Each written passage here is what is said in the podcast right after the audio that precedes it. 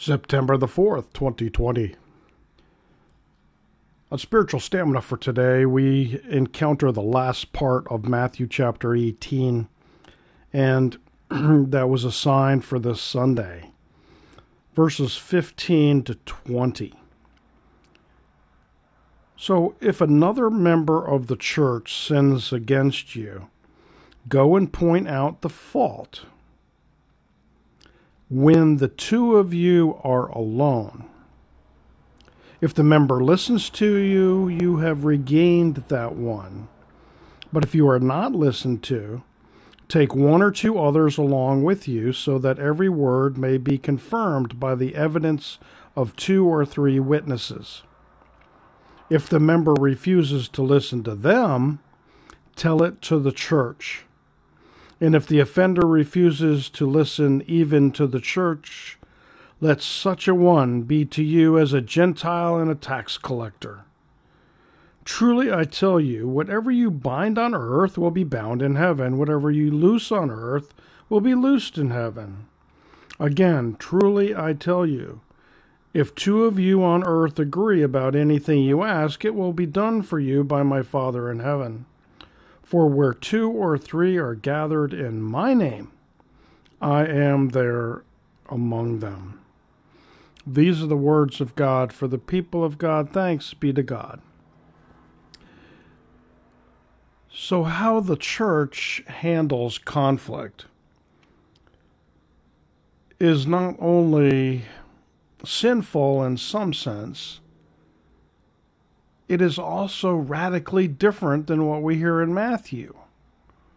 A lot of times, the ways of the world creep into church. So, how we are disciplined in our family life, our workplace, or how we have experienced disciplined or correctedness in our life often becomes the way we deal with other people.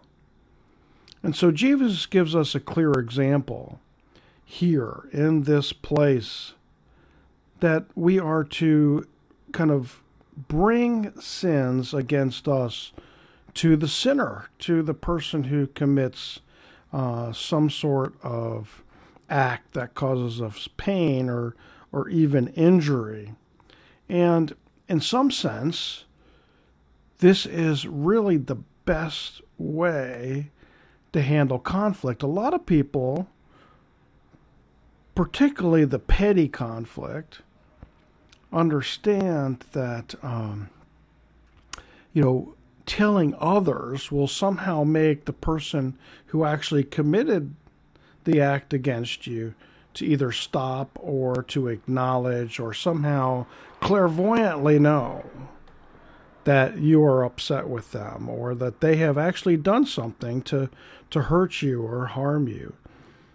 And a lot of times this is based on words, and words can hurt. So we need to be careful about that as well, as Jesus said, because we are to check one another, be accountable to one another. So this is um, pretty much the gist of this passage is to develop some sort of way of accountability and draw in accountability partners and make each other accountable. One of our main tenets of the Lutheran congregations in mission with Christ, our denomination from the very beginning, has said that we need to be accountable to the Word of God and to one another.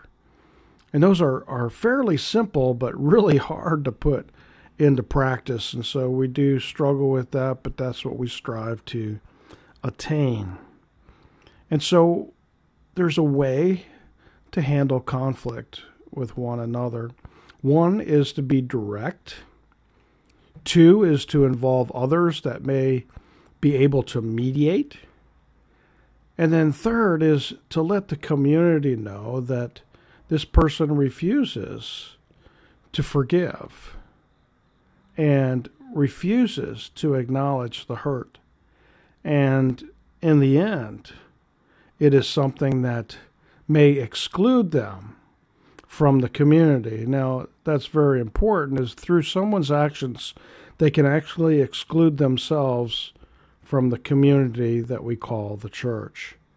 A lot of people say, well, the church kicked me out. Well, the point is, you acted in a way contrary not only to the word, but this particular word in dealing with relationships and one another. And so, wherever you see in your life a chance to uh, correct, meet, or inform someone how they have sinned against you or, or hurt you, uh, do so right away, as the Old Testament says, before the sun goes down. Do not let that fester.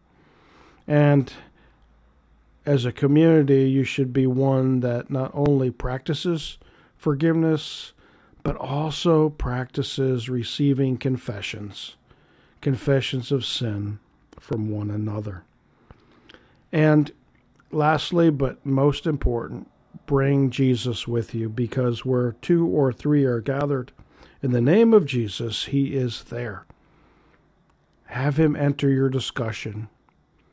Imagine praying with someone in Jesus' name, someone especially who has hurt you or sinned against you. How powerful and freeing that might be to start a conversation.